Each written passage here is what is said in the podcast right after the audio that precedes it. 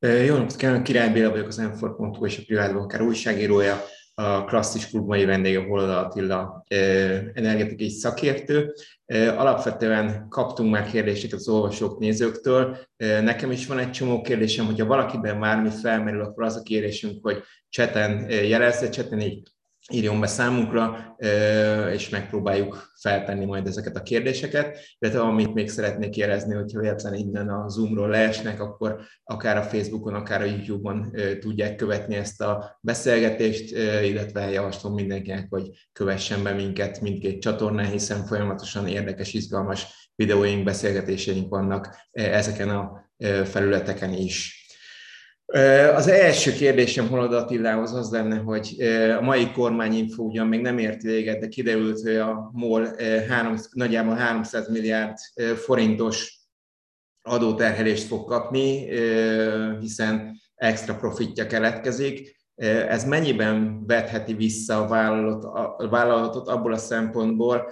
hogy jelenleg gyakorlatilag a MOL nyereségéből finanszírozzák a 480-as benzinárat, illetve gázolajárat.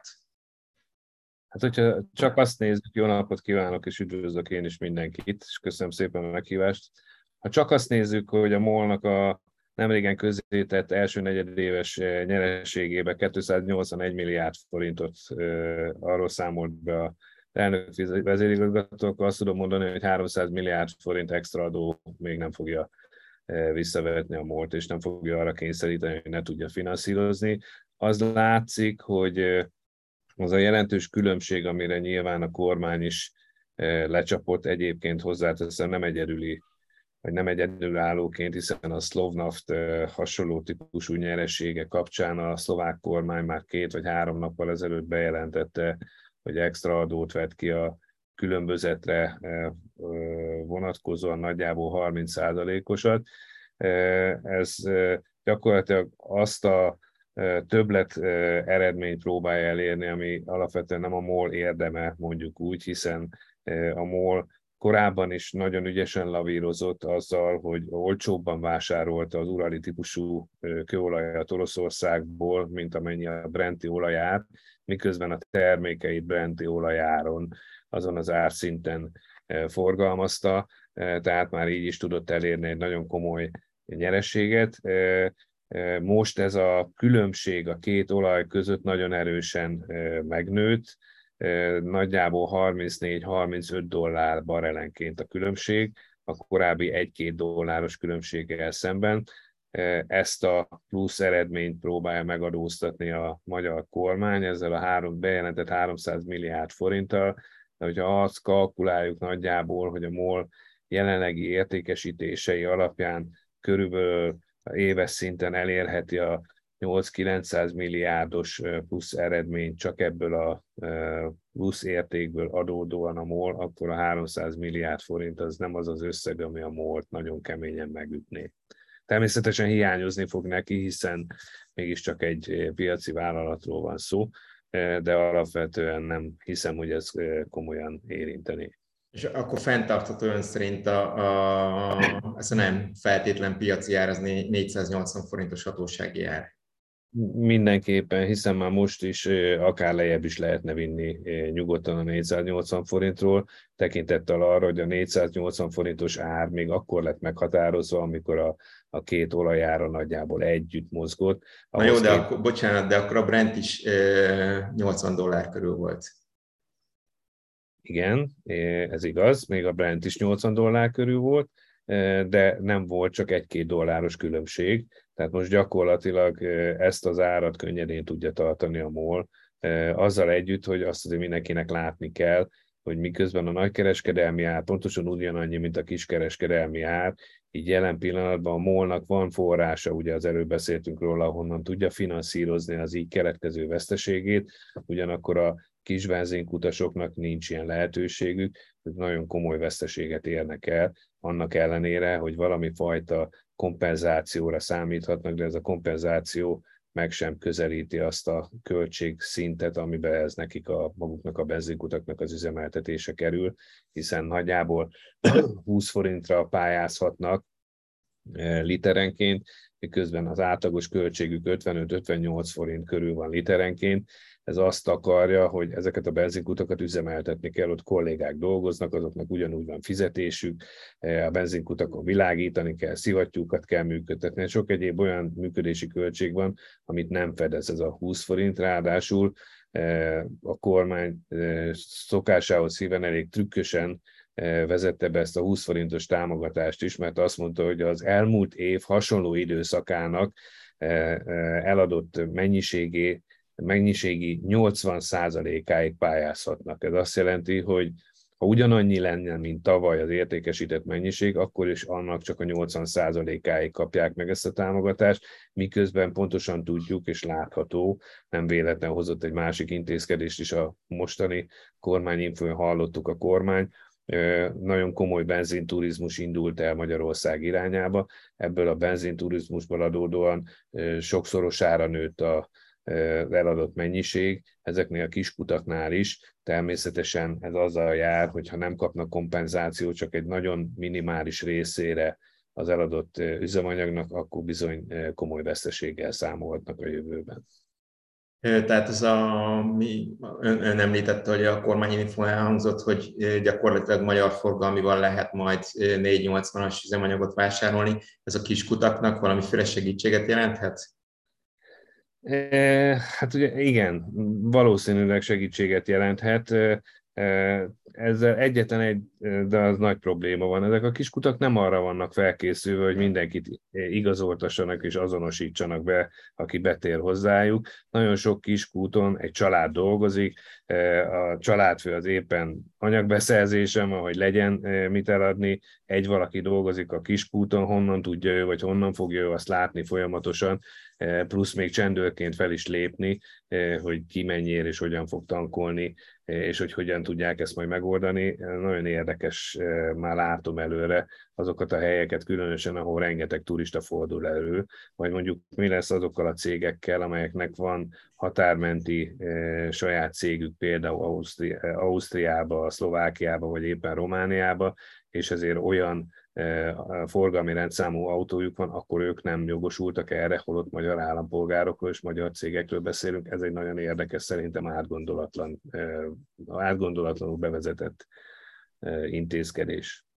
Hát azt, azt gondolom, hogy következő hetek eldöntik. Ugyanakkor, ha így visszatekintünk az elmúlt napokra, vagy elmúlt hetekre, akkor gyakorlatilag folyamatosan azt halljuk, hogy a kormány részről, illetve leggyakrabban Szijjártó Péter részéről, hogy hogy ami Ukrajnában zajlik, az nem a mi háborunk, de a kormány mindent meg fog tenni, hogy ennek a költségei ne a magyar családokon csapódjanak le. E, én ugyan nem voltam még a 70-es években olyan idős, hogy e, politikával komolyan foglalkozzak, de e, tanulmányaim alapján arra emlékszem, hogy a Kádár korszakban ugyanezt mondták az olajválság kapcsán, hogy nem fog hozzánk begyűrűzni az Orbán kormány ennyivel ügyes, mert azt viszont tudjuk, hogy begyűrűzött az Orbán kormány ennyivel ügyesebb, hogy ők meg fognak tudni minket védeni,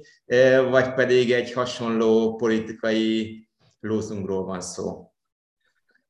Hát a, a termék az hasonló, a politikai termék hasonló, és ugyanúgy az eredménye is ugyanez lesz, hiszen nem véletlen, hogy miközben azt mondták korábban, akár a rezsicsökkentés kapcsán, hogy mi azt könnyedén megvédjük, elhangzottak ugye még a Putyin szájából is, hogy mi ötödáron kapjuk a földgáz tőlük, és ezért meg tudjuk védeni a rezsicsökkentést, aztán most kiderült, hogy ezt a mostani extra adók bevezetését az pontosan az indokolt, hogy a rezsicsökkentés vívmányait idézőjelben nem sikerült megvédeni, ezek az árak begyűrűznek. Egy olyan ország esetén, amelyik jelentős mértékben rászorul külső energiahordozók behozatalára,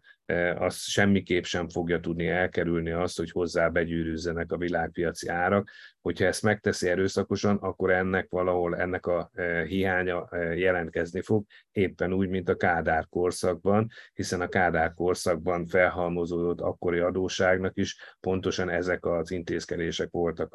az okozói,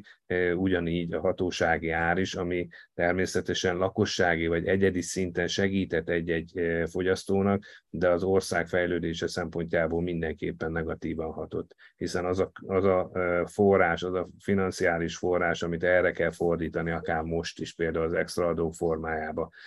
vagy azokat a tőkeemeléseket, amiket már az idén meg kellett, hogy tegyen a MOL, például a magyar kormány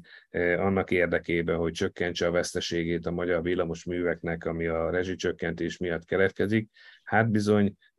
azt látjuk, hogy ez a pénz, ez a több száz milliárd forint, ez hiányozni fog valahonnan, csak az, aki a sárga csekket nézi csak kizárólag, az nem veszi észre, viszont ha elmegy a mondjuk egy egészségházba, akkor azt látja, hogy az egészségházat már régen fel kellett volna újítani, nem korszerűek a műszerek, nem tudják megfizetni a tanárokat, az orvosokat, az ápolókat és hasonlók. Ez mind-mind annak a következménye. És a, a, kormány képes lesz bármit tenni, hogy, hogy ne csak egy felületi kezelést legyen, tehát hogy, hogy a költségeket tologassuk úgymond, vagy pedig teljesen esélytelen, hogy, hogy érdemi lépéseket tegyenek itt? Hát a, gyakorlatilag azt tapasztaltuk eddig, hogy a kormány eddig bármi olyan intézkedést hozott, ami, amit úgy adott el, hogy a magyar családok megsegítésére fordított, az bizonyos családok megsegítésének nagyon jót tett valószínű, például a rezsicsökkentés esetén is, hogyha olyan emberek kapták, akik borzasztó sokat fogyasztanak energiából, ők többszörösét kapták annak, mint amit az átlag kisember, az átlag polgár elrakott. Ezzel együtt, ez persze mindig politikai kérdés, mint hogy az is, hogy tud-e vagy akar valamit tenni, de az eddigi összes intézkedése mindig arról szólt, hogy valakinek a más, valamilyen más szervezetnek vagy cégnek a kárára számára próbált megoldani dolgokat. Azt még nem tapasztaltuk, hogy például, bár a mostani kormányinfőn talán jelezték, hogy a költségeket is megpróbálják csökkenteni, de hát azt látjuk, hogy ugyanolyan hatalmas kormány szerkezet, kormány struktúra jött létre, borzasztó nagy mennyiségű, nagy számú államtitkára és helyettes államtitkára, és ki tudja még hol lesz ennek a vége. Tehát nem azt látom, hogy a kormány saját magán megpróbálna spórolni, azok a látványberuházások, amelyek nem szükségesek ahhoz, hogy a gazdaság talpon maradjon, azok továbbra is ugyanúgy folytatódnak. A pénz áramlik ki, akár a határon túliakhoz, akár az egyházakhoz, akár olyan szervezetekhez, amelyek nem vagy nem most ebben az időszakban lennének rászorítva. Tehát én továbbra is azt látom, hogy a kormány ha bár lenne rá lehetősége, hogy sokkal gazdaságosabban és körültekintőben költse az adófizetők pénzét, egyelőre semmilyen visszafogottság nem tükröződik, mint ahogy az sem például, hogy mondjuk azokhoz az áfa bevételekhez nyúlt volna, és ott történt volna valami fajta csökkentés, amelyik természetesen nem az adott cégnek vagy cégeknek fájt volna kizárólag, hanem mondjuk úgy, hogy a magyar állam is részt vett volna ebbe a családvédelmi intézkedésbe. Eddig erre példát nem nagyon láttunk. Hát nyilvánvaló költségvetési bevételeket nem akarják megvágni. Szintén nagyon sokat hallottuk az elmúlt időszakban, hogy ha az orosz olajról lemondanánk, az egy gazdasági atombombával érne föl a magyar gazdaság számára. Van-e alternatívája gyakorlatban is, hiszen elvileg persze lehetne behozni az adriai vezetéken olajat, de ez a gyakorlatban tud-e működni, illetve valóban akkor a csapás lenne a magyar gazdaságra, hogyha nem jönne orosz olaj? Hát nézze, meg lehet oldani a magyar ö, ö, finomítók, illetve a MOL finomítóinak az olaj, nyersolaj ellátását máshonnan is. Létezik ugye az ön is említett Adria kőolajvezeték, amely minden ellenkező híreszteléssel ellenében, én most nem akarnám idézni a 2015-ben végrehajtott konstrukció kapcsán a MOL hogy mondják ezt, dicsőségi jelentését, amiből jelezte, hogy mostantól 14 millió tonna olajat képesek fogadni az Adria vezetéken, és akkor történt felújítása annak a vezetéknek is, ami összekötötte, hogy összeköti a százszalombattai finomítót a pozsonyi finomítóval, és jelezték, hogy a korábbi 3,5 millió tonnával szembe 6 millióra nőtt annak a vezetéknek a kapacitása. E, tehát gyakorlatilag fizikai akadálya, bármit mondanak, nincsen. E, ez a vezeték, ez képes ennyit forgalmazni. E, az más kérdés, és nyilván itt a, a gazdasági atombomba emlegetése amellett, hogy elég ízdéstelennek is tartom a jelenlegi háborús helyzetben éppen bombával riogatni az embereket, az biztos, hogy a MOL ilyen irányú megadóztatása, mint ami most például éppen ma, meg tegnap lezajlott, az egy olyan esetben nem, vagy nem úgy vethető be, mint ahogy ezt most megtette a magyar kormány, de hogy gazdasági atombomba lenne az olaj lecserélésére, lecserélése, az enyhén tolva is enyhe túlzás.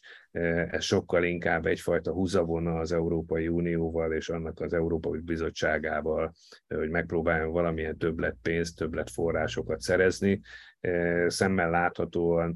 keresik egymáson a fogást, az Európai Unió is, illetve a magyar kormány is, nem látok ebben egyelőre még előrelépést, de biztos vagyok benne, hogy ahogy ez szokott lenni általában az erősebb kutya elve fog érvényesülni itt is. Bocsánat, maradjunk még egy percre a MOL-nál. A MOL-nak volt napokban egy háttérbeszélgetése, és ott azt mondták, hogy kb. 500 millió dolláros költséggel lehet megoldani a, a finomítói átállást, illetve a, a vezeték kapacitásának bővítését, és ők kettő-négy éves időszakra teszik az átállást. Az hogy lehet, hogy a MOL ezt kommunikálja, miközben a kormány ennél sokkal hosszabb, 6-8 éveket emleget, és hát sokkal-sokkal nagyobb összegek repkednek a, akár Orbán Viktor miniszterelnök úr, akár Szijjártó Péter úr szájából. Hát itt egyértelműen az látszik, hogy egyfajta ilyen számháborúba bonyolódott bele a MOL, amelyik megpróbálta ezt az egészet mondjuk úgy, hogy technológiai indokkal lefedni, de akkor erre rátett még a miniszterelnök, aki már a korábbi két-három évről öt évre emelte az átalakításnak az időtartamát, és egy milliárd dollárra, aztán jött hirtelen Szijjártó Péter, aki már egyenesen 15-18 milliárd euróról beszélt, ami kísértetiesen hasonlít arra az összegre, amit a felújítási, a pandémiát követő felújítási alapból nem kapott meg Magyarország. Tehát látszik, hogy fokozzák a tétet. Én ezt egy borzasztó veszélyes játéknak tartom, kicsit olyan, mint a mesebeli kiskakas, aki mindig farkas kiállt, aztán egy idő után nem fogják neki elhinni. Egy valamit mindenképpen látni kell, hogyha a MOL arról beszél, hogy kizárólag úgy lehet megoldani az olaj, vagy az üzemanyag ellátás és a finomítók működtetését, hogy neki át kell állni másik olajra, akkor nem mond igazat, valószínűleg tudatosan, hiszen urali olajról beszélünk. Olyan, mint urali olaj nem termelődik Oroszországban sem, az egy olajkeverék,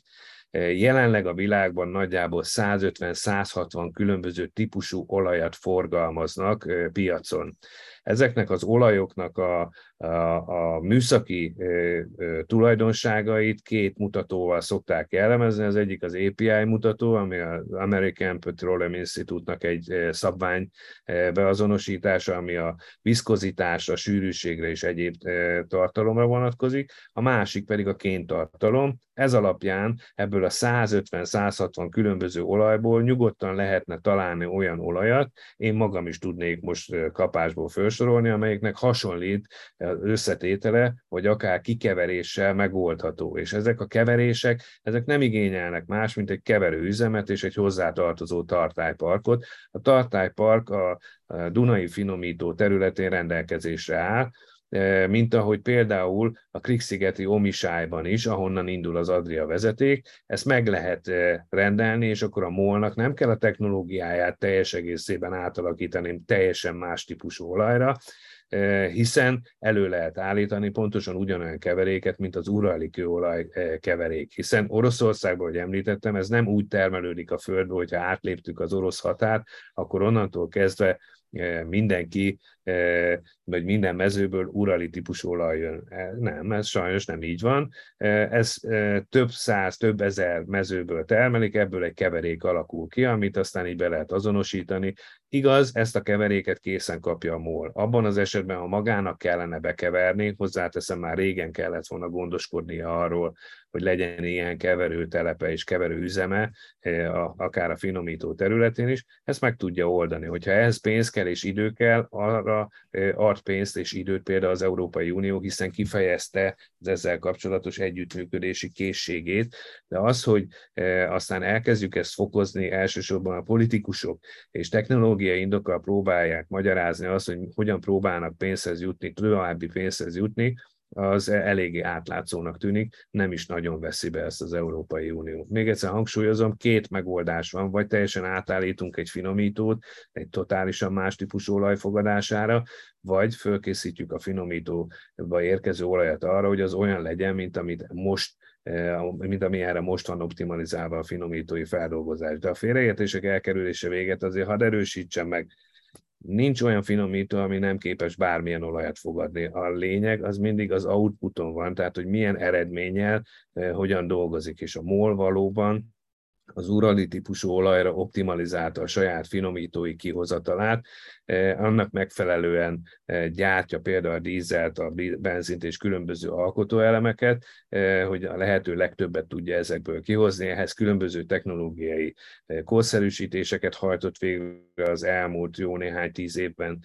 aminek kapcsán olyan kéntartalmat tud elérni, ami megfelel az Európai Uniós környezetvédelmi előírásoknak, figyelembe veszi azt, hogy Magyarországon például, vagy éppen Közép-Európában a dízelfogyasztás az jóval magasabb, mint a benzinfogyasztás, tehát olyan olajat keres és olyan feldolgozást céloz meg, amiben nagyobb a e, dízelolaj kihozatal, és a többi, és a többi. E, ebből is látszik, hogy gyakorlatilag az, hogy hogyan optimalizálunk egy finomítót, az egy elhatározás kérdése. Ugyanakkor egy ilyen nemzetközi olajvállalat, e, mint a MOL,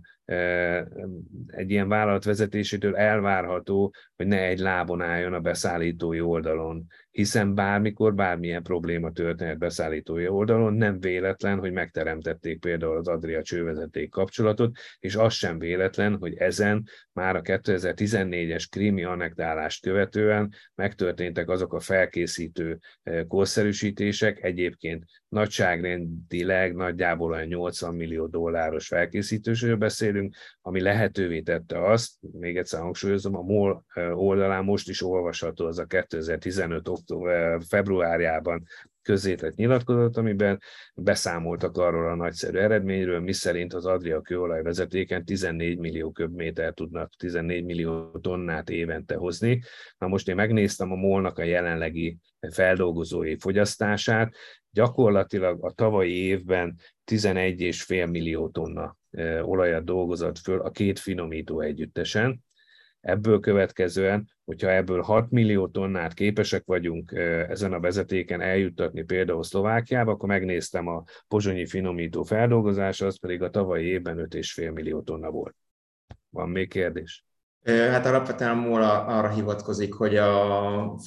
az Adria vezetéknek az egyes szakaszain különböző kapacitások vannak, és a végső szakaszon, ami átjönne Magyarországra, ott nem tudnak meg kellő mennyiséget szállítani.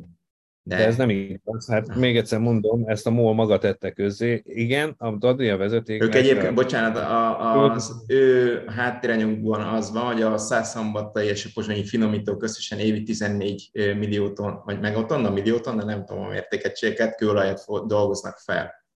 Hát én elővettem a MOL jelentéseit, én most a MOL jelentéseiből származó számokat mondom önnek. A, a Dunai finomító 2020-ban 6,2 millió tonna olajat dolgozott föl, 6,6-ot bocsánat a hazai termeléssel együtt,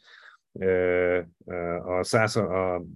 pozsonyi finomító pedig 5,58 millió tonnát.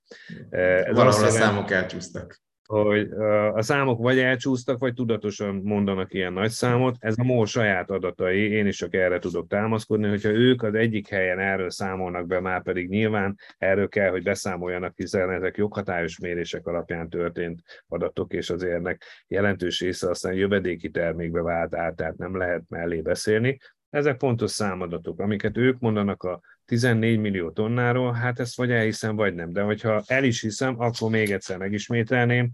és akkor idézem, az Adriai tengert és a szlovákiai barátság egy kőolajvezetéket összekötő Adria kőolajvezeték magyar szakaszát érintő átépítési munkálatoknak köszönhetően pedig a korábbi egyéves 10 millió tonnás kapacitás 14 millió tonnára nőtt, tette közzé a MOL 2015. február 9-én.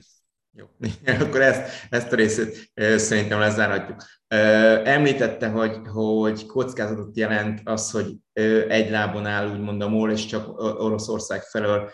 érkezik, vagy, vagy részben azért az Adrián is érkezik, de, de hogy alapvetően Oroszország felől. Mi történik abban az esetben, hiszen a háborúban az oroszok azt kommunikálják, hogy, hogy katonai és stratégiai célpontokat támadnak. Ugyanakkor látjuk a hírekben, hogy lakóházaktól kezdve kórházakig, iskolákig mindent lőnek, és véletlen kilövik a vezetéket, és nem jön rajta olaj. Ebben az esetben mi történik a mol illetve Magyarországgal? Hát itt először is azt kell látni, hogy azért olyan könnyedén véletlenül egy vezetéket kilőni nem lehet. Tehát ja, hát, föld, de hát ha véletlenül iskolákat lőnek, meg kórházakat, akkor, akkor ennyi erővel vezetéket is lőhetnek. Igen, e, a szemmel látható, hogy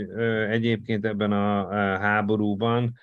mind az ukrán, mind az orosz fél nagyon gondosan elkerüli az olaj- és gázipari létesítményeket. Érdekes módon az atommal kapcsolatos létesítményeknél nem tettek ilyen distinkciót, de az olaj- és gázipari létesítményeket messze elkerülik ezek a támadások. Így jelenleg például Ukrajnában is a, a Poltava környéki gázmezők azok termelnek most is, ugyanúgy, mint korábban. Nyilván őket azért zavarhatja, hogy ott körülöttük lőnek és különböző harcok vannak, de gondosan ügyelnek eh, mindkét fél erre, hiszen pontosan tudják, hogy számukra is nagyon fontos ez a bevétel, nem csak az ellátott ország számára, hanem az értékesítő számára épp úgy. Eh, ugyanakkor persze nem lehet kizárni, hogy akár egy szabotás, akár egy más akció révén mondjuk megsérül a vezeték, és idéglenesen, vagy eh, időszakosan megtörténik ennek a leállása tudni kell azt, hogy Magyarország is, mint az Európai Unió tagja, és minden Európai Uniós tagállam számára van egy úgynevezett kötelező készletezés. Ez a kötelező készletezés mennyiség, ez egyébként szintén nyilvános adat, megnézhető a Magyar Szénhidrogén Készletező Szövetség oldalán. Ez az előírt kötelező időtartam az azt jelenti, hogy 90 napra elegendő nyers olajnak kell kötelezően tartalékolva lenni, plusz 90 napra elegendő feldolgozott terméknek is, tehát benzinnek, dízelolajnak, kerozinnak is, és ez jelenleg rendelkezésre is áll. E, most azt hiszem olyan 97 vagy 98 nap körül van ez a készlet. Ez azt jelenti, hogy több mint három hónapig e, akkor is képesek vagyunk ellátni e, Magyarország üzemanyag ellátását és a finomítói ellátás nyers olaja, hogyha éppen nem történik, történik valamilyen baleset, és hogyha még hozzátesszük azt, hogy megvan ugye a 90 napra a feldolgozott termék, plusz 90 napig még feldolgoz a kőolaj finomító, az azt jelenti, hogy 180 napig, ez egy fél év, eh, gyakorlatilag átvészelhető úgy is, eh, hogy mondjuk valami sérülés ér egy ilyen vezetéket. Ezeken a vezetékeken történő sérülés, különösen, hogyha valamilyen szabotás akció keretében történik, azért nagyon gyorsan tudnak gocsoskodni róla, hogy ismételten meginduljon az áramlás. Én nem gondolom, hogy tartósan bármelyik fél beleértve az ukrán vagy az orosz fél érdekelt lenne abban, hogy ez az ellátás ez szüneteljen. Ezzel együtt, vagy ettől függetlenül igenis elvárható egy nagyon komolyan gondolkodó multinacionális vállalattól, hogy több lábon állva legyen alternatívája arra, hogyha bármi történik a betáplálási útvonallal, és van is, erre szolgál az Adria vezeték, és nem véletlen, hogy éppen 2014-es átalakítások kapcsán már elmondhatják azt, hogy 35%-ban mind a két finomító gyakorlatilag egy az egyben képes teljesen más típusú olajat is feldolgozni eh, azokon a sorokon, amik jelenleg rendelkezésre állnak. Említette, hogy nem bántják sem a gáz, sem az olajipari létesítményeket az nem egyfajta hipokrata álláspont az ukránok részéről, hogy ők azt követelik, hogy senki ne vásároljon orosz gázt és olajat, miközben ők a tranzitdíjat zsebre teszik, vagy, vagy nem tudom, hogy másképp mondani. Hát de, de, ez körülbelül annyira hipokrata álláspont egyébként, mint a, a norvégokat nézve, akik el, eltartott kisújjal fanyalognak azokon, akik még mindig benzin és dízelüzemű autókat vásárolnak, hiszen Norvégiában ez ma már nem, nem komilfó, nem divat, de azért, hogyha valaki utána néz, hogy a norvégok mitől olyan gazdagok, az bizony ez a, ezek a foszilis energiahordozók, és a mai napig termelnek kőolajat és földgáz nem kis mennyiségbe, de hát ők ezt nem használják használják, mert ők már csak villamos autóval közlekednek. Persze vannak ilyen furcsaságok és érdekességek különböző országoknál, hogy aztán ez mennyire tartható, meg mennyire nem. Hát ilyenkor azt szoktam mondani, hogy a háború az mindenkinek pénzbe kerül, nem csak a támadó félnek, hanem a védekező félnek is, még akkor is, hogyha jelen esetben elég sok támogatást kap külföldről, és nem kell érte fizetni, azért ott a, a katonákat etetni, itatni, ellátni kell, működtetni a különböző rendszereket, és ez pénzbe kerül. Nyilvánvaló, hogy ez is benne van ezzel együtt igen, egy kicsit furcsán veszi ki magát, hogy a, miközben minket, meg másokat ostoroznak az ukránok, ők azért elrakják a tranzitbevételekkel járó dollárokat és eurókat, amiket a Transneft, illetve a Gazprom fizet nekik. Egyébként az miért van, hiszen a szlovákok is, meg a csehek is jelezték az elmúlt időszakban, hogy nem nagyon szeretnék ezt az orosz olajembargót. Miért van mégis Magyarország mindig a kirakatban, miért mi vagyunk azok, akik a sajtóból, vagy akár a brüsszeli nyilatkozatok alapján a rossz gyerekek vagyunk? Ez nem szakmai kérdés, tehát azért nem, nem azért, mert szakmailag adottság ez, és nem is azért, amiket indoklásként ilyenkor el szokott mondani Szijjártó Péter, vagy éppen a, a miniszterelnök, hanem egész egyszerűen azért, mert a, az osztrák, a, mondjuk a szlovákok és a, a csehek, e, hogyha egy ilyen eset fölmerül, akkor jelzik, hogy ez nekik nagyon komoly problémát jelent, és ezt nem tudják maguk megoldani, és valószínű, hogy jelen, jelzik nekik az Európai Unióból, hogy mi segítünk ezt a problémát átidalni, megoldani, akár azzal, hogy kaptok két-három évet, csináljátok meg az átalakítást, ennek a finanszírozásához is hozzájárulunk, és akkor ők azt mondják, hogy jó, akkor természetesen eh, meg tudjuk ezt oldani. Nem lehet úgy viselkedni egy, egy közösség tagjaként, mint hogyha ne, ennek a közösségnek mi nem tagjai lennénk, csak éppen haszonélvezői. Igenis, tudomásul kell venni, hogyha a közösség egységesen kíván föllépni, akkor abba az egységbe, hogyha valaki mindig kerékkötő, ott valami probléma van. Hogyha egy, egy 27 fős közösségben 26-an egyetértenek, és egy nem, akkor egyáltalán vagyunk abban, ne legyünk arról meggyőződve, hogy annak az egynek van igaza, még akkor is, hogyha persze ez nem kizárható, de azért mégiscsak egyfajta közös fellépés az, ami a leginkább erőt tudna mutatni az Európai Unió szintjén. Még itt az olajembargónál maradva több olvasónk is kérdezte, hogy elképzelhetőnek tartja ön, hogy az olajembargót gyakorlatilag Magyarország kihagyásával 26 tagország kormányközi vagy bármilyen más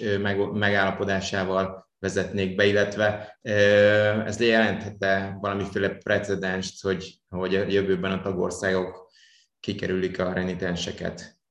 Hát szerintem igen, jelenthet sajnos, és egy nagyon negatív precedens, mert ez azt jelenti, hogy gyakorlatilag egyfajta megoldási kulcsot ad az Európai Unió kezébe eh, azokkal az államokkal szemben, amelyek rendszeresen lebegtetik az embargó, illetve a, a vóta a, a, hogy, hogy mondják, ezt a, a vétó típusú fellépésüket a különböző embargós és szankciós intézkedésekkel szembe. Természetesen ugye a, a Szijjártó Péter elmondta, hogy, hogy arra a, a, most is van lehetőség, hogyha valaki nem akar az oroszoktól vásárolni, akkor ne vegye, hát ezt nem tiltja senki. Való igaz, mint ahogy az is, hogy az Európai Unió szintjén hozott megállapodásoknak bizonyos kérdésekben azoknak egyöntetőenek és egyhangúnak kell lenni, ugyanakkor semmi nem akadályozza meg az Európai Bizottságot, hogyha egy önkéntes akciót indít, amihez bárki csatlakozhat, és ahhoz 26-an fognak csatlakozni, nagyon rosszul veszi ki magát, és a jövőre nézve eléggé, hogy mondjam, perifériára sodorja Magyarország megítélését, hogyha egyedül Magyarország az, amelyik nem, tud, nem akar csatlakozni ehhez, miközben egyébként, ahogy az erről beszéltünk róla, saját maga meg tudná tenni saját hatáskörben. Elképzelhető, hogy a végén azért mégiscsak lesz valami megállapodás Magyarország és az EU között, és nem tudom, mondjuk az EU kifizeti a barátság, vagy nem az Adria vezeték további bővítését, a MOL finomítói rekonstrukciójából beszáll, vagy, vagy pedig Magyarország most már olyan magasra emelte a tétet, hogy, hogy egyszerűen annyira távol vannak az Európai Unió által reálisan megfinanszírozható dolgok, meg a magyar igények, hogy, hogy esély sincs erre. Én, én nem gondolom, hogy nincs esély, azt gondolom, hogy arra nincs esély, hogy most a 15-18 milliárdot, amit Szijjártó Péter emlegetett, azt az Európai Unió jó, hát akkor ennyibe kerül, azt át fogjuk adni, de arra igenis van esély, és szerintem az Európai Unió is továbbra is ebbe gondolkodik, hogy az ezzel kapcsolatos költségeit például a molnak, a technológiához, vagy éppen a vezeték bővítéshez, vagy szivattyú felújításhoz szükséges költségeket megtéríti, mint ahogy az is, hogy akkor két-három éves intervallumra ad ez alól felmentést, és akkor lesz még lehetősége arra például a magyar államnak, hogy akkor az innen származó többletadó vagy extra adó bevételeit is egy kicsit az államkasszába be tudja forgatni. Biztos vagyok benne, hogy meg fognak tudni állapodni a dolognak. Azért csúnya a koreográfiája, mert amikor azt mondja Magyarország esetében Szijjártó Péter, hogy hogy hát ez egy fizikai képtelenség, mi nem tudunk leválni róla, de ha adnak pénzt, akkor le tudunk.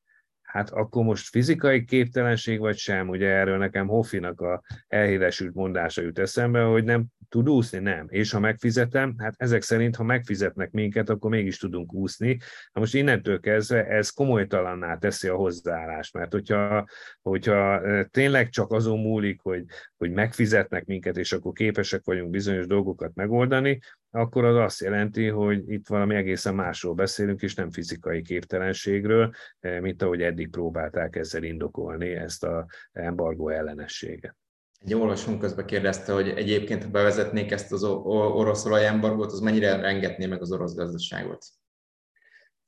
Hát ez az orosz gazdaságnál azért azt kell tudni, hogy a, az export bevételüknek a jelentős része ugye energiahordozókból származik, és ezekből, ebből az export bevételből is 65-70 százalék az a kőolaj, és nem a földgáz. Természetesen erre lehet azt mondani, hogy jó, hát akkor majd leállítják a kőolajmezőket, és egyébként is keresnek maguknak máshol vásárlókat, ugye, mert mindig ez szokott rá lenni a válasz. Itt az alap problémát azért az azt is jelenti, hogy nem olyan könnyű elérni ezeket a vásárlókat, hogy más nem mondjak, például a Boszporuszt lezárt a Törökország, Oroszország előtt. Ez azt jelenti, hogy nem fogja kiengedni az orosz hajókat. Na most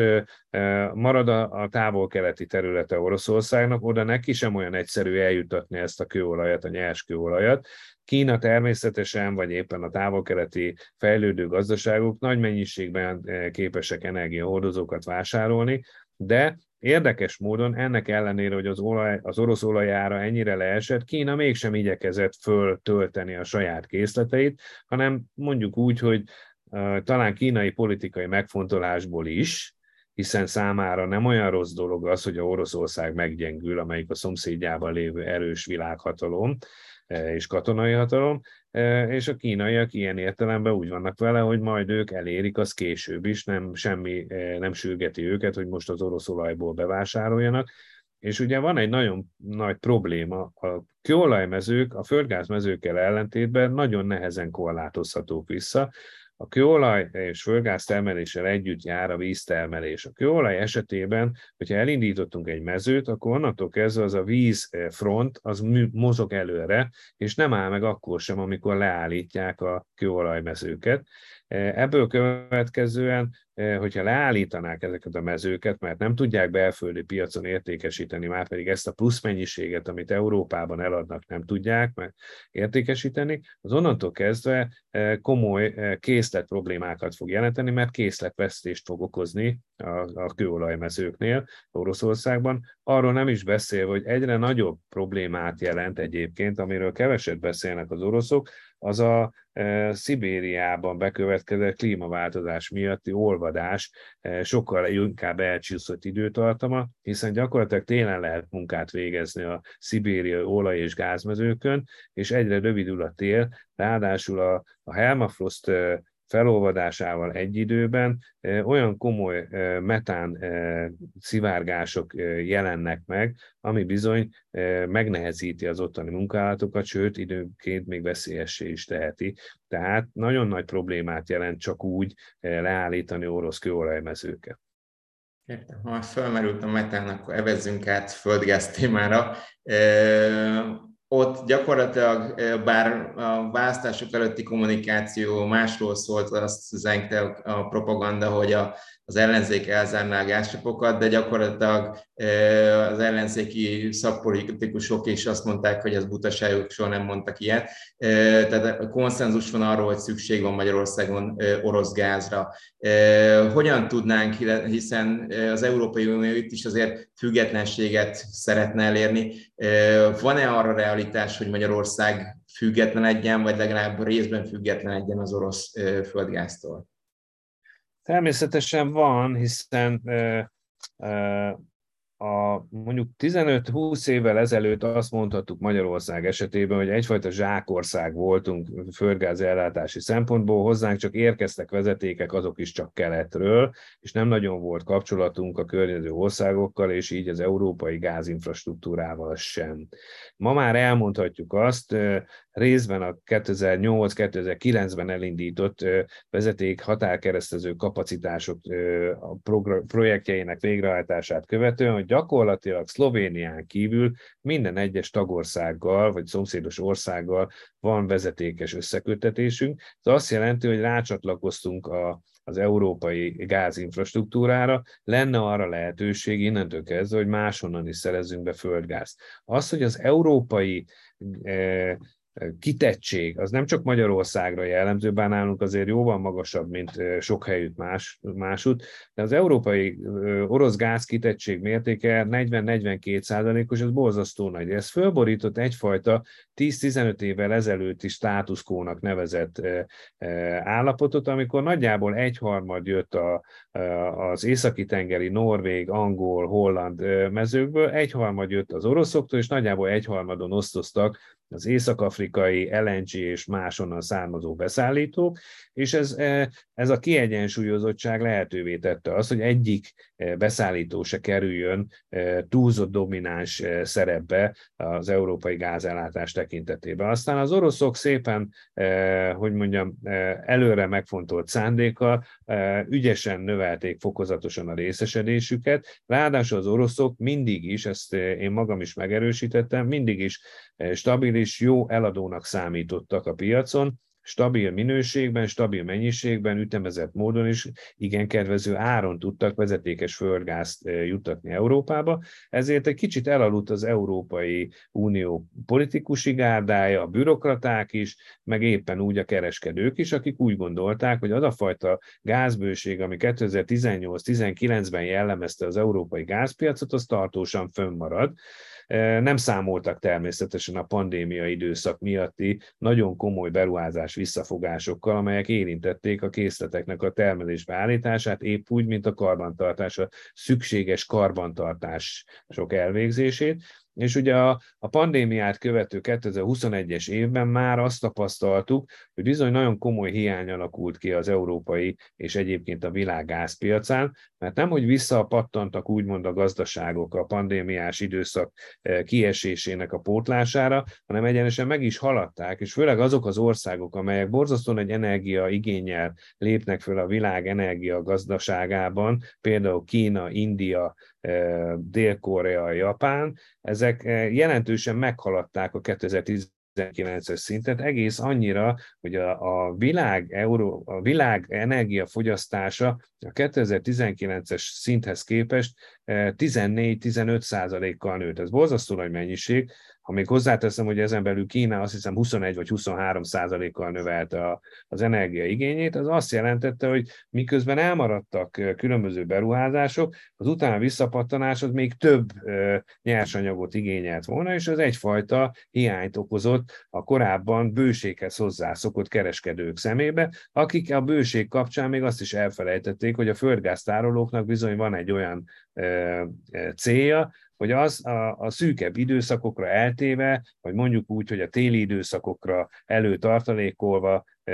tárolják a földgázt, ami aztán gyorsan elérhető a fogyasztók számára, és aztán úgy futottunk neki gyakorlatilag a kett, mármint Európa, a 2021-es télnek, hogy a földgáztárolók töltöttsége eléggé alacsony volt. Ez alól egyébként hozzáteszem, kivétel volt a magyar földgáztárolók, hiszen nagyjából olyan 80, 78-80 százalékos töltöttséggel kezdtük el az idei téli időszakot. Ennek van egy nagyon profán oka, amikor az oroszok még korábban jelezték, hogy 2021-ben megprób- meg kívánják szüntetni az Ukrajnán keresztül történő földgáz ellátást, akkor eh, előre készülve erre, hogy ez ne okozzon semmiféle ellátás biztonsági zavart, eh, akár a magyar, akár a közép-európai területen, eh, a tárolók sokkal jobban fellettek töltve a 2018-as időszakban már, és aztán a 2018-19-es tél az eléggé enyhének bizonyult, így nem is nagyon merültek le ezek a tárolók, így az elmúlt időszakban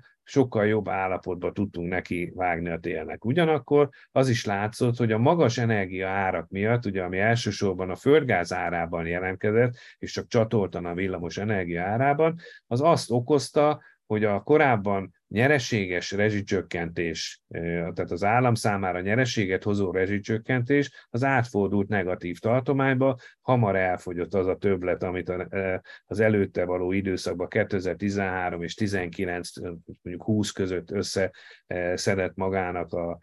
földgáz nagykereskedője, és bizony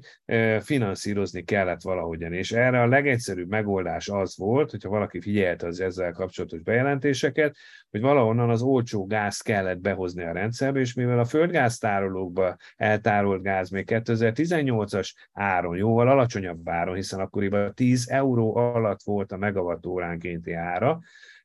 ezért Bocsánat, közbevágok, most, most 100, 100 euró körül van nagyságrendileg. 100, 104 Csak hogy a, a, hogy a nagyságrendeket érzékeltessük. Tavaly, tavaly, tavaly, össze, tavaly össze volt 200, meg 300 is felszaladt, tehát borzasztó magas volt az ár, és bármit is mondott Vladimir Putyin ugye a februári találkozón, nem igaz, hogy az oroszok ötödáron adják nekünk a gáz, sőt,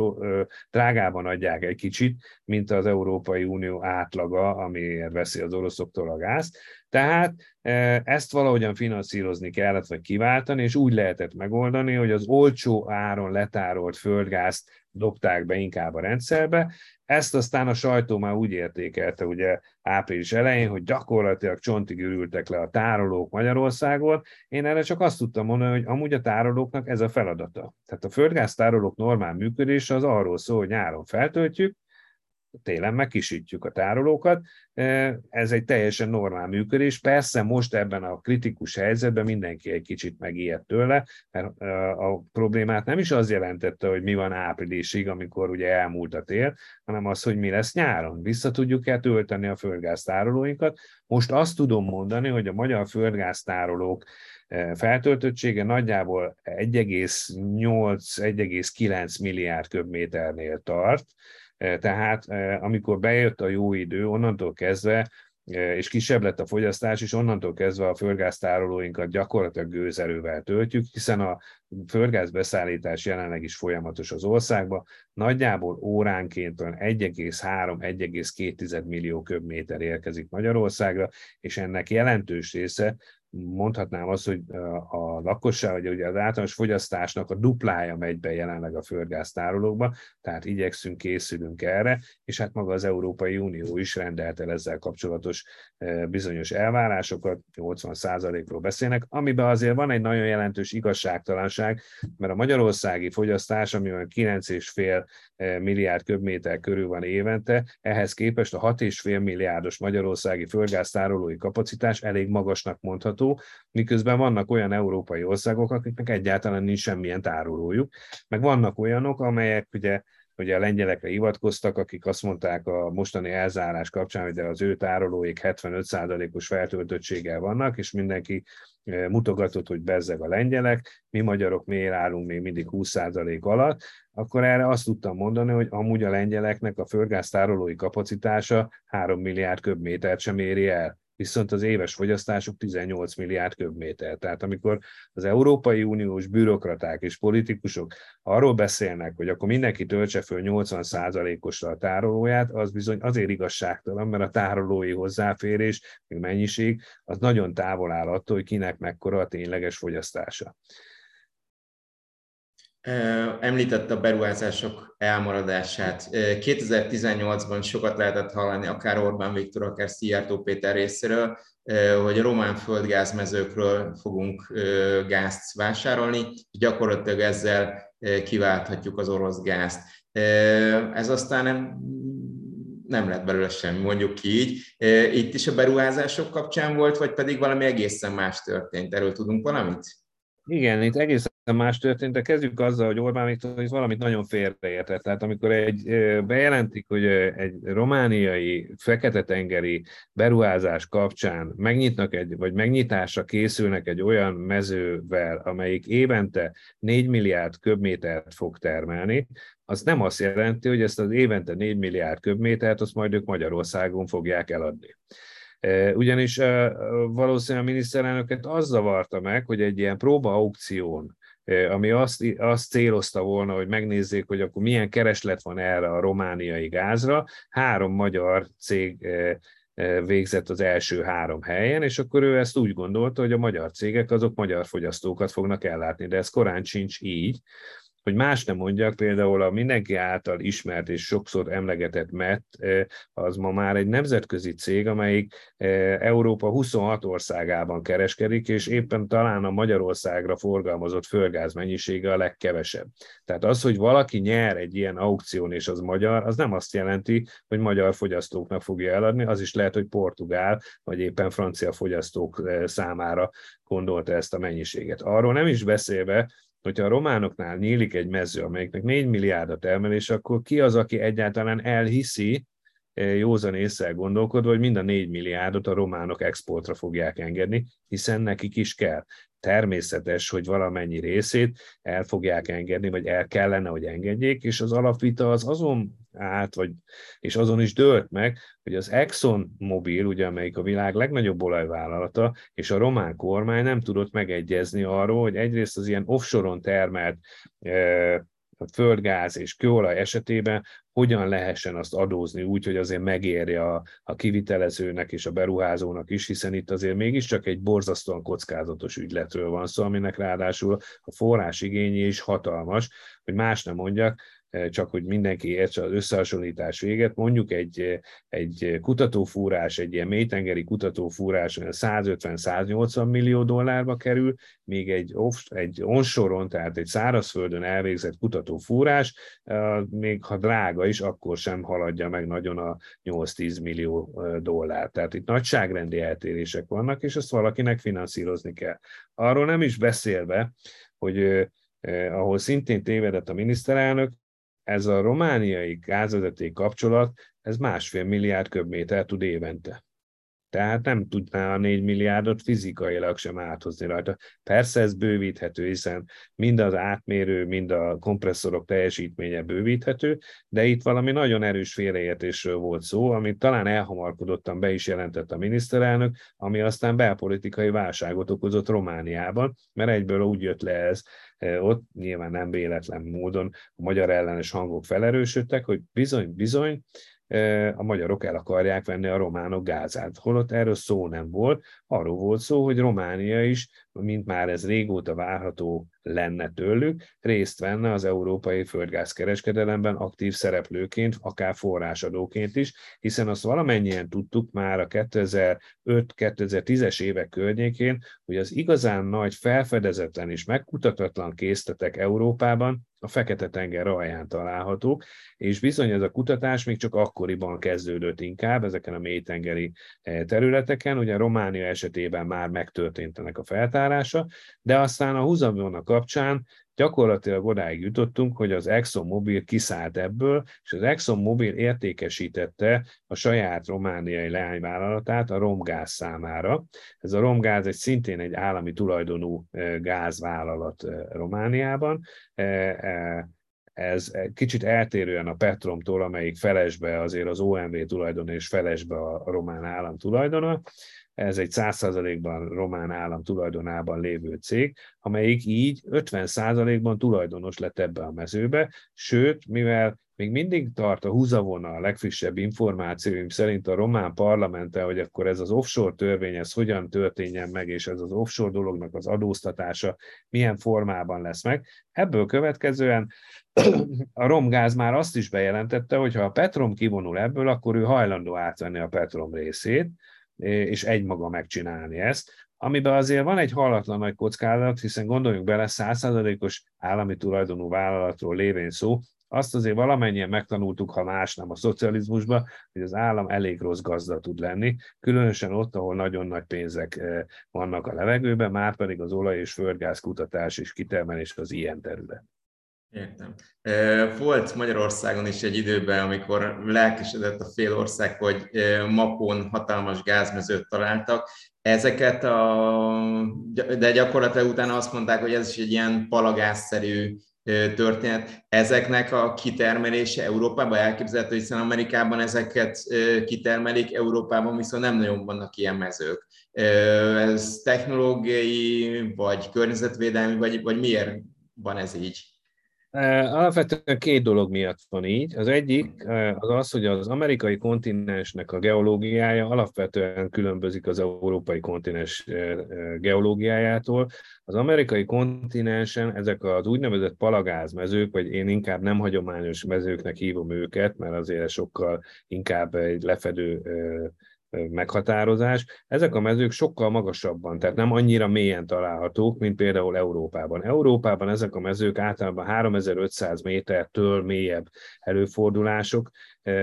Nagyjából ugye a makói árokban is ugye az ország legmélyebb kútja mérült, több mint 6000 méter mély lett a kút.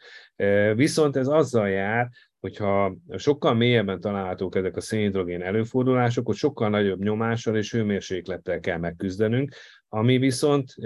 egy olyan speciális felkészülést jelent, ami egy Amerikára fókuszált olajipari szerviz szolgáltatók esetében nem volt biznisz, hiszen most én meg tudnám mondani önnek, hogy nagyjából az Európában lévő összes fúróberendezés az egy ötödét, egy, egy ötödét, öt százalékát sem éri el annak, ami jelenleg az Egyesült Államokban dolgozik. Látható, hogy ezek a szervizvállalatok oda fókuszálták a tevékenységüket, Viszont ez azt is jelenti, hogy nem készültek föl ilyen magas hőmérséklet és ilyen magas nyomással történő bánásmódra, egész egyszerűen hiányzik a technológia. Ugyanakkor azt is látni kell, hogy Európa alatt nagyon sok helyen vannak ezek az úgynevezett nem hagyományos előfordulások, ezek közé tartozik a nem hagyományosok közé ugye a klasszikus palagáz, az úgynevezett tömött tárolói kőzetek, ilyenből több is van ezekben a mélymedencékben, de ugyanezek közé tartozik például a a szénbe ágyazott metán előfordulások, ilyen Magyarországon is van, a mecsekben, a, a fekete szén, a korábbi fekete szén bányában, egy borzasztó nagy készlet található. Ugyanakkor ezeknek a kitermelése éppen a, a technológia, a pontos, exakt technológia hiánya miatt sokkal többe kerül, hiszen menet közben kell ki dolgozni hozzá a technológiát, megtalálni azt a módszert, amivel ezt meg tudnánk tenni, és bizony a korábbi földgáz áraknak az alacsony volt, tehát ez a 10 euró vagy 20 euró alatti e, földgázár, az, az egész egyszerűen nem volt képes fedezni ezt a kockázatot, tehát letettek róla. Ugyanakkor, ha most tartósan 100 euró felett marad a, a földgáz ára, akkor bizony érdemes, és el is gondolkodnak rajta, nem csak Magyarországon, hanem sok más európai országban, hogy ismét ezek az a nem hagyományos vagy palagáznak nevezett eh, készletekhez forduljanak. A másik, ami az európai sajátosság, az a népsűrűség, illetve az urbanizációnak egy sokkal nagyobb foka. Ugye az Egyesült Államokban, amiket látunk, azok általában ilyen nagyon-nagyon nem lakott területeken eh, történő feltárásokat jelentettek, ahol a kutya nem jár, eh, és ott nem is zavar senkit. Az európai népsűrűség és urbanizáció sokkal sűrűbb annál, mint hogy ezt könnyedén meg tudná oldani, és itt bizony nagyon-nagyon kritikusan eh, kell viszonyulni ahhoz, hogy egész egyszerűen a, a palagáz kutatásnak van egy sajátossága, nagyon nagy számú kútra van szükség. Hogyha valaki ismeri a magyar szénhidrogén ipart, akkor tudja, hogy a legtöbb kút az algyői mezőben van, ott nagyjából ezer kútról beszélünk. Eh, és ezt az ezer kutat mondjuk úgy, hogy az 50-es évek végétől, 60-as évek elejétől fúrták le az algyői mezőbe. Most egy eh, makói árok méretű előfordulásra nagyjából 2000-2500 kutat kellene lefúrni sokkal gyorsabban, tehát látható, hogy egész egyszerűen helyileg nem nagyon tudnánk hova pakolni, arról nem is beszél, hogy ez a szerviz kapacitás, tehát a fúró berendezés kapacitás sem áll, nem hogy Magyarországon, de Európában sem rendelkezésre, és akkor még ott van az a sokat emlegetett mumus, ugye a hidraulikus rétegrepesztés, amit aztán a környezetvédők mindig a fejünkre szoktak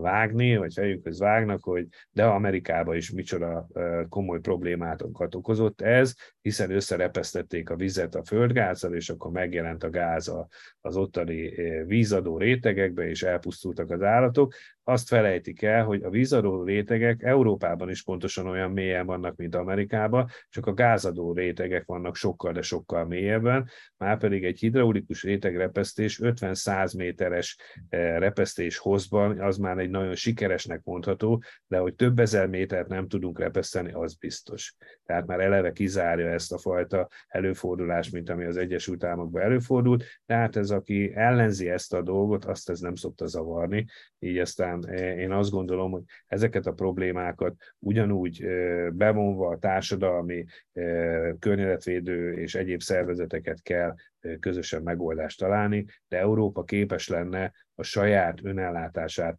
megvalósítani például az Európa alatt lévő és jelenleg nyilván tartott nem hagyományos földgázkészletekből is. Ha már felmerültek a környezetvédelmi kérdések, ha megnézzük, Európában azért gőzerővel folyik a megújuló energia ellátás kiépítése. Nekem úgy tűnik az adatok alapján, hogy Magyarország, bár a, a, megint csak a politikusok nem erről beszélnek, de hogy lépés hátrányban vagyunk. Ez valóban így van? Igen, sajnos úgy tűnik, hogy, hogy eleve lépés hátrányban vagyunk, hogyha bizonyos megújuló energiák esetén kizárunk közülük jó néhányat. Például ugye Magyarországon a szélenergia az ábóvó ki van zárva. Ennek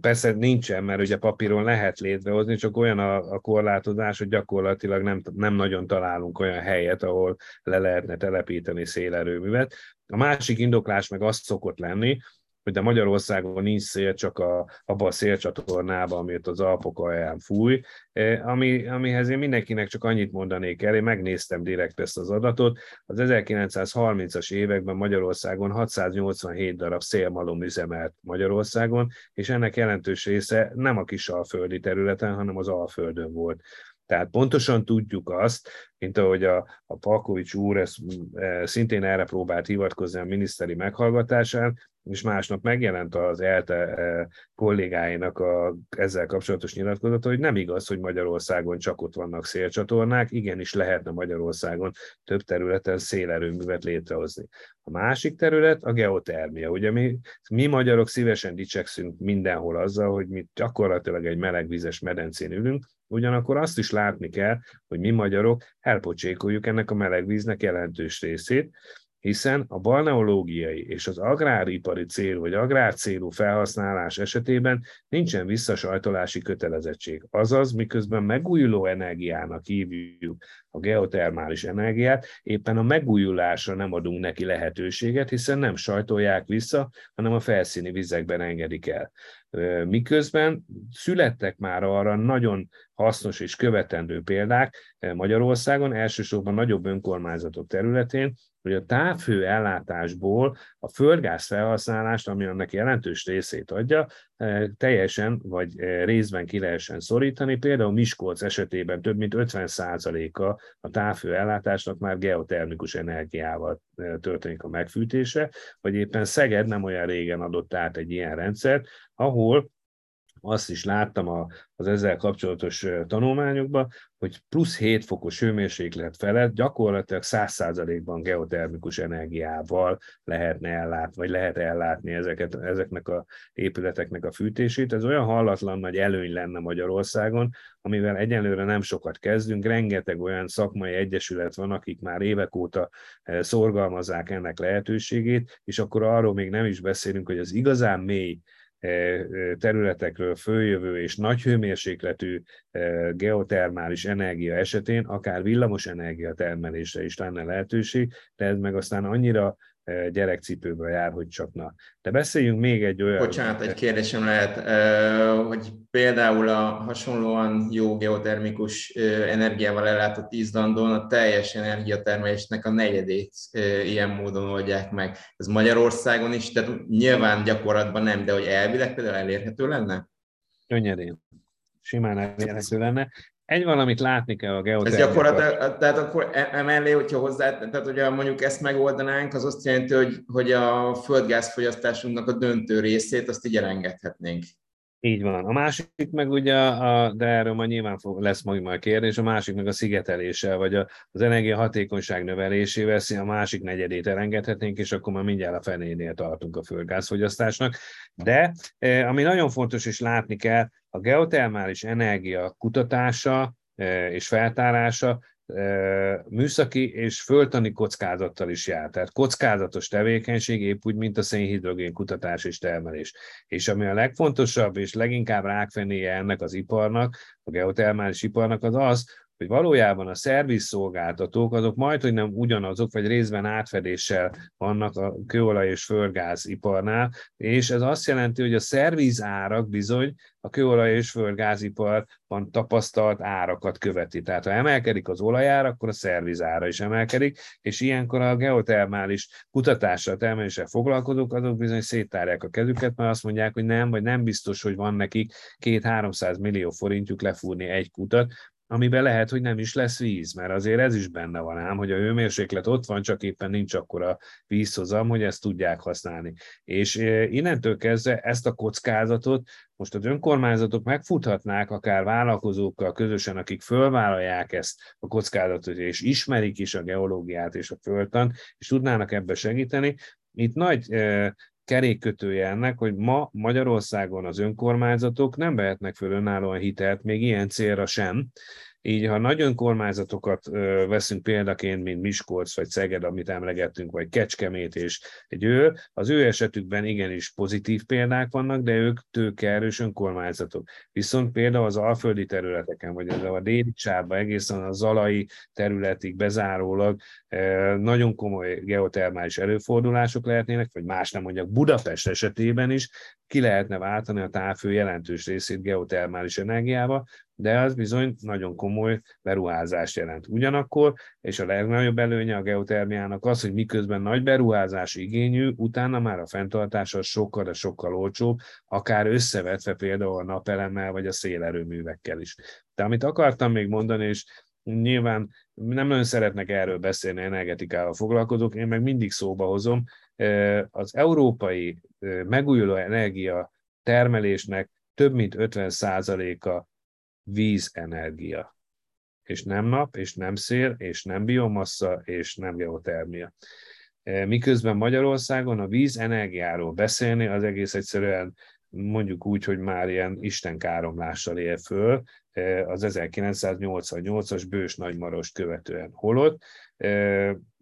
mert mindenki azt gondolja, hogy a vízenergia az, az elmúlt 31 néhány évben nem fejlődött. Dehogy nem. Mint minden más. Hát csak mindenki gondoljon bele, hogy mennyit fejlődött mondjuk az, hogy van, van mobiltelefonja valakinek, és az már egy miniatűr számítógép. Az energiatermelés az legalább ilyen e, forradalmi léptekkel haladt előre. Ma már lehetne olyan lassú járatú, nagyhozamú e, folyókból villamos energiát előállítani, mint a Tisza és a Duna, csak nem tesszük, pedig előbb-utóbb rá leszünk szorítva, és miközben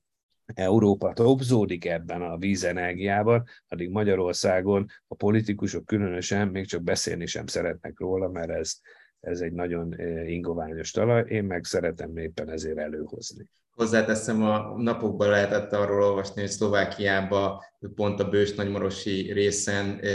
most szerelnek be egy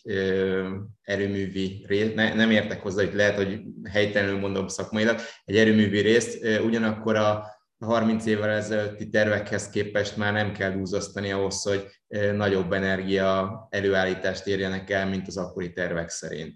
Pontosan erről beszélünk, de ugyanígy igaz egyébként a geotermális energiánál, és vannak ilyen sztereotípiák. Én magam is sokáig hangoztattam, hogy ahhoz, hogy geotermális energiából e, tudjunk villamos energiát előállítani, legalább 120 fokos hőmérséklet kell a, a kútfejen, és egy olyan 8-9 ezer liter per perces hozam, ez borzasztó nagy hozam. Aztán változott a világ, és ma már ott tart a, a geotermális energia, hogy 80-90 fokos vízből is lehet villamos energiát előállítani, mert közbeiktatnak egy olyan alkotó elemet, ami hőcserélő kapcsán megkapja ezt a hőmennyiséget, és ennek a ott keringetett anyagnak már teljesen más a forráspontja, és nem 100 fokos, mint a víznek, hanem 85-90 fokos. Ebből következően hamarabb képződik a gőz, ami képes meghajtani a turbinát, és akkor már mégiscsak ott tartunk, hogy fejlődött ez az energia felhasználási lehetőség, csak éppen mi ülünk még mindig itt a saját melegvizes medencénken, és elpancsoljuk. Múlt héten mutatták be a Repower EU programot, ami gyakorlatilag azt szolgálná, hogy az orosz energiahordozókról leszakadhasson az EU. Ez mennyiben fogja segíteni azt, hogy még több zöld energiát használjunk, illetve milyen forrásokhoz juthat esetleg Magyarország is, hogy, hogy az itt emlegetett megújuló energiákat ki tudjuk aknázni? Hát ennek a Repower EU programnak a jelentős része éppen a megújuló energiák nagyobb vagy szélesebb körű elterjedését támogatja, illetve a másik oldal,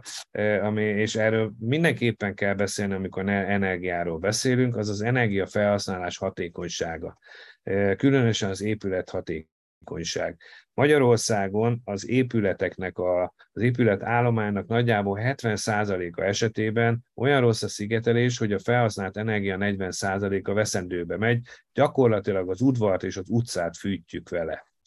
Arról nem is beszélve, hogy rengeteg olyan korszerűtlen eh, eszköz van bent, fűtési, főzési és más típusú eszköz, vagy éppen világítási eszköz, amelyek borzasztó sok energiát fogyasztanak, és olyankor mindig arról beszélünk, hogy jó, de hát ez ki fogja lecserélni, tehát ez pénzügyi források kellenek. Ebből következően egy olyan csapda helyzetben vagyunk, amit úgy is szoktak nevezni, hogy energiaszegénység, ami nem azt jelenti, hogy nem jutunk energiához, és szegények vagyunk, mert nem jutunk hozzá, hanem azt jelenti, hogy korszerűtlenül használjuk föl, és nagyon rossz hatékonysággal az energiát, holott, ha például csak példaként szeretem fölhozni a kádárkockák, ugye ebből Magyarországon nagyon sok van, az a klasszikus téglából, B30-as téglából épült, nem szigetelt házak esetét, hogyha megvalósítanak egy ilyen komplet szigetelést, akár egy ilyen nem túl vastag, egy olyan 10 cm vastag szigetelő anyaggal, akkor akár 30-35 de még 40 százalékos megtakarítást is el lehet érni földgáz felhasználásban. Most gondoljunk bele, hogyha ezt tömegesen meg tudtuk volna valósítani, mondjuk az elmúlt 12 évben teljesen másra és haszontalanul felhasznált milliárdok csak úgy oda lettek volna adva az embereknek, eh, hogy használják erre, akkor már jobban állnánk, akkor már az, a földgáz kitettségünk nem azon a szinten lenne, hiszen sokkal kisebb lenne a földgáz fogyasztásunk, eh, mint korábban. Eh, ebből következően ez a leges legfontosabb lépés, amit az Európai Unió Repower EU programja is erőltet. Először is növeljük az energiahatékonyságot, csökkentsük az energiafelhasználást, csökkentsük úgy, hogy egyrészt szigetelünk, másrészt sokkal korszerűbb eszközöket használunk, mert szép dolog az, amikor a 70-es években, hát aki akkor volt gyerek, arra még emlékszik, hogy volt az a forgó-morgó reklám, amit az Alfonso hangjával hallottunk, hogy na de kinek van erre energiája, és aztán ebbe is maradtunk, és az emberek nem takarékoskodnak. Olyannyira nem, hogy én voltam benne egy kutatásban nem olyan régen, ami azt vizsgálta, hogy azoknál a háztartásoknál, ahol van lehetőség szabályozni a felhasznált energiát, tehát vagy termosztát, vagy egész egyszerűen egy ilyen hőszabályozó tekeregyű van a, a konvektoron, ott használják-e vagy se. És az a lesújtó eredmény született, hogy Magyarországon mindössze 26%-a használja azoknak, akiknél van ilyen lehetőség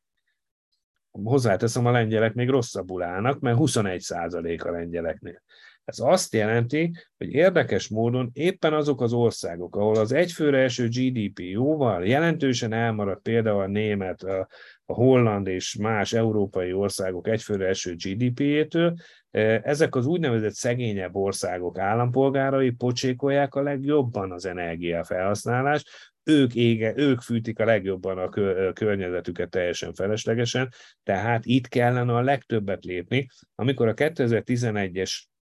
energiastratégiát, hogyha valaki föllapozná, akkor abban azt látná, hogy gyakorlatilag a legnagyobb megtakarítási lehetőség a primér energia felhasználásunkban több mint 60%-ot jelentene csak az épület hatékonyság javítása.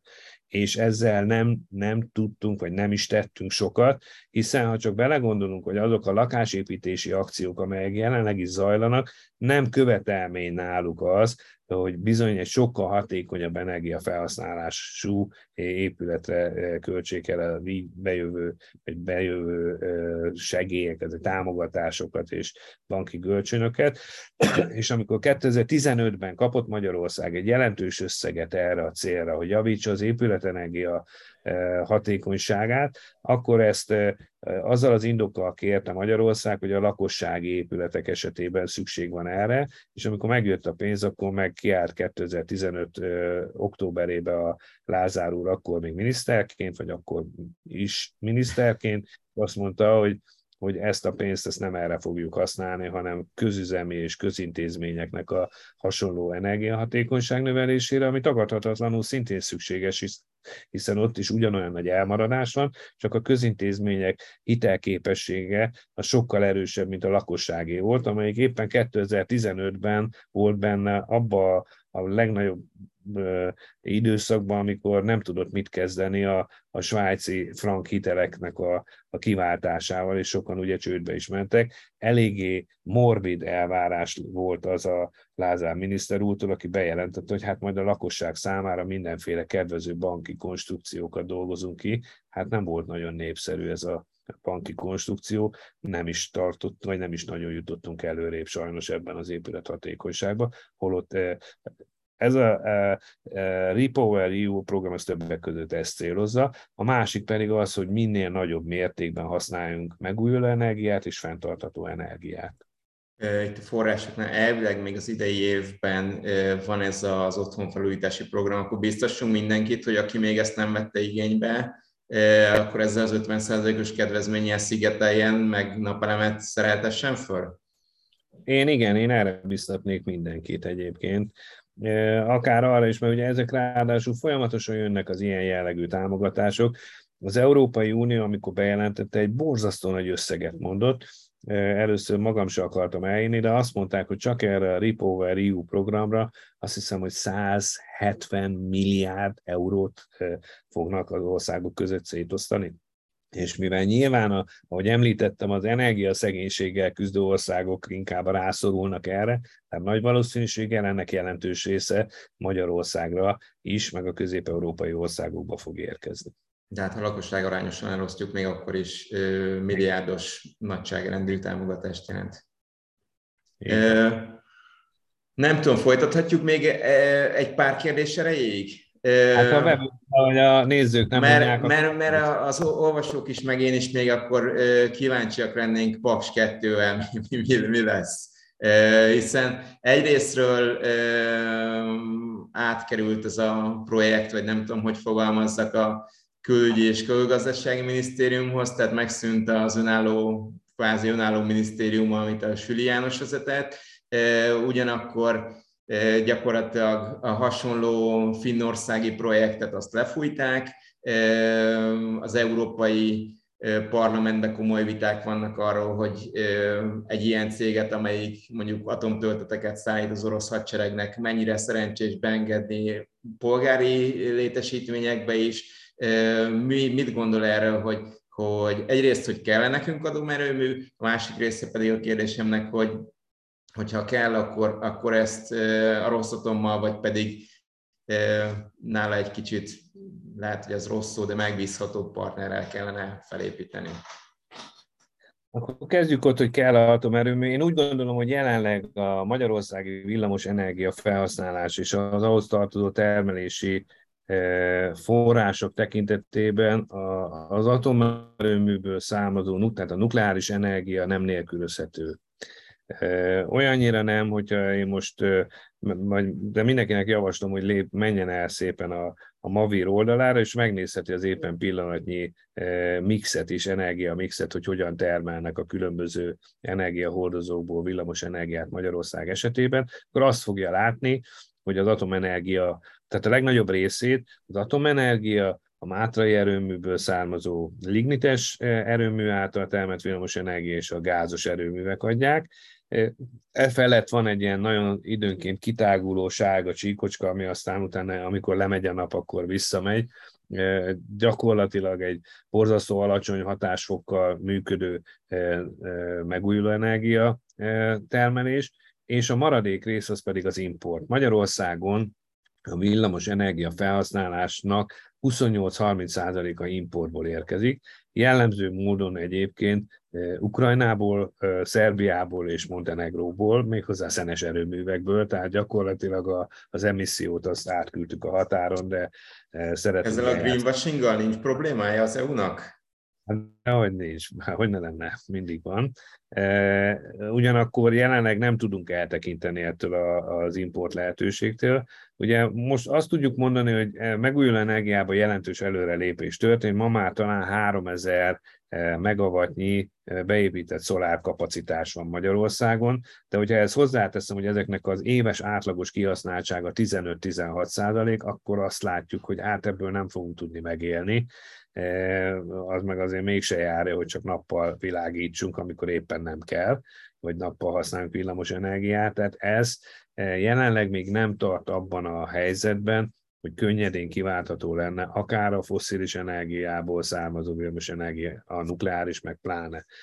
Ugyanakkor a paksi atomerőmű, a jelenlegi paksi atomerőmű kapcsán az mindenképp elmondható, hogyha itt, itt van négy darab blokkunk, ami a nagyjából 500 megawattot tud, Ugye eredetileg ezek 440 megawattosak voltak, csak fejlesztések kapcsán eljutottunk mondjuk 500-ig, Viszont, hogyha bármilyen zavar van ezeknél a blokkoknál, akár műszaki, akár technológia, bármilyen típusú, akkor, hogyha kiesik, akkor az 500 megawatt azt azért könnyedben lehet pótolni, akár importból is. Viszont az új paksi atomerőművek azok kettő darab 1200 megawattos blokkról szólnak. Mindenkinek a fantáziájára bízom, hogy mi történik, hogyha egy blokk meghibásodik, akkor 1200 megawattot kell hirtelen valahonnan pótolni, és az bizony nem olyan egyszerű. Arról nem is beszélve, hogy amit ön is említett, sőt maga Aszódi Attila, aki korábban ennek a területnek a az elismert tudósaként kormánybiztosa is volt a Paks 2 atomerőműnek. Ő maga mondta azt, amikor az oroszok megtámadták a, a, először a Csernobili atomerőművet, majd utána az aporizsiai erőművet, és elfoglalták, és ehhez aktív segédkezet nyújtott a Rosszatom, hiszen az ő szakembereik vették át az irányítást, hogy annyira mélyen involválódott ebbe a szituációba, ebbe a háborús konfliktusba, e, ami azzal fog járni, hogy megint el fog szigetelődni az orosz e, atomipar, éppen úgy, mint a szovjet atomipar elszigetelődött annak idején a korszerű technológiáktól, irányítástechnikától és hasonló biztonságtechnikai eszközöktől, és ő maga írta le a saját blogján, hogy bizony annak idején ezt a Csernobili eh, atombalesetet többek között erre is vezethetjük vissza, hogy nem voltak korszerű technológiai műszerei, amiket azóta nyilván nyugatról most beszerezhetett. De azzal, hogy most ez a szankciós kérdés elindult, és ebben a szankcióban kiemelt figyelmet kap a rosszatom és ezzel kapcsolatos tevékenység, ez azzal fog járni, hogy ismét el fog szigetelődni éppen úgy e, az orosz atomipar e, a nyugati elérhető technológiáktól, mint ahogy a szovjet ipar el volt. És az alapprobléma az az, amit szintén ő írt, hogy nem tudja, hogy mi volt a mesterterv, az oroszok fejében. Tehát hogy gondolják ezek után, hogy bárki hajlandó lesz orosz eredetű orosz céggel létrehozott atomerőművet beengedni a saját országába, egy olyan ország esetén, amelyik simán megtámadott polgári, civil célú atomerőműveket, amit egyébként nemzetközi egyezmények eh, a legelsők között tiltanak, hogy ilyet nem csinálunk, ezzel nem játszunk, mert nagyon nem játék, és mégis megtették az már csak habatortán, amit ön említett, hogy és nem mellesleg ez az a cég, amelyik az atomtölteteket gyártja eh, az orosz hadipar számára, ami eh, azt jelenti, hogy gyakorlatilag aktív közreműködője akár ennek a háborúnak, akár más háborús fenyegetettségnek szintén. Tehát én azt gondolom, hogy eh, Paks 2 atomerőműre szükség van Magyarországon, de nem oroszra és nem a rossz által készített atomerőműre, már csak azért is, mert a, ennek az atomerőműnek az eredeti elképzelés szerint rengeteg nyugat-európai és amerikai beszállítója lenne, vagy lett volna, akik jelezték, hogy a szankciókat ők be fogják tartani. Ebből következően a komoly és alapvető működést és biztonságot biztosító eszközöket nem fogják a nyugat-európai és amerikai cégek beszállítani, már pedig, hogyha Szijjártó Péter azt mondja, hogy ezt majd megcsinálják az oroszok, én bennem nagyon komoly fenntartás van, hogy ne egy tulai fegyverkovács eh, kezdje el kikalapálni azt a atomerőművi eh, eh, reaktorblokkot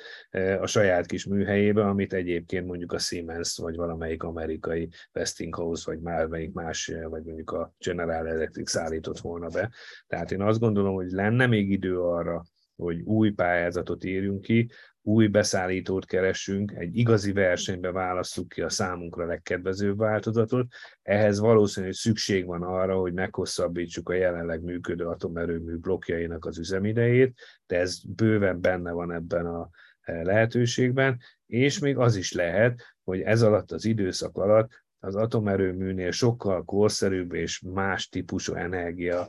termelő egységek lépnek be, amiről ma még nem is álmodunk, de már bizonyos tudósok valahol valamilyen csodálatos, szép, világos, vagy éppen sötét laboratóriumokban már évek óta dolgoznak rajta. Én ebben hiszek. Hát, hogy legyen így. Zárszónak köszönöm szépen, nagyon szép volt. Nagyon köszönöm, hogy rendelkezésünkre állt, köszönöm a nézőknek, hallgatóknak, hogy követtek minket, és egy hónap múlva új témával, új vendéggel ismét jövünk. Köszönöm viszont hálásra, viszont Én is köszönöm szépen mindenkinek a figyelmet, minden jót kívánok!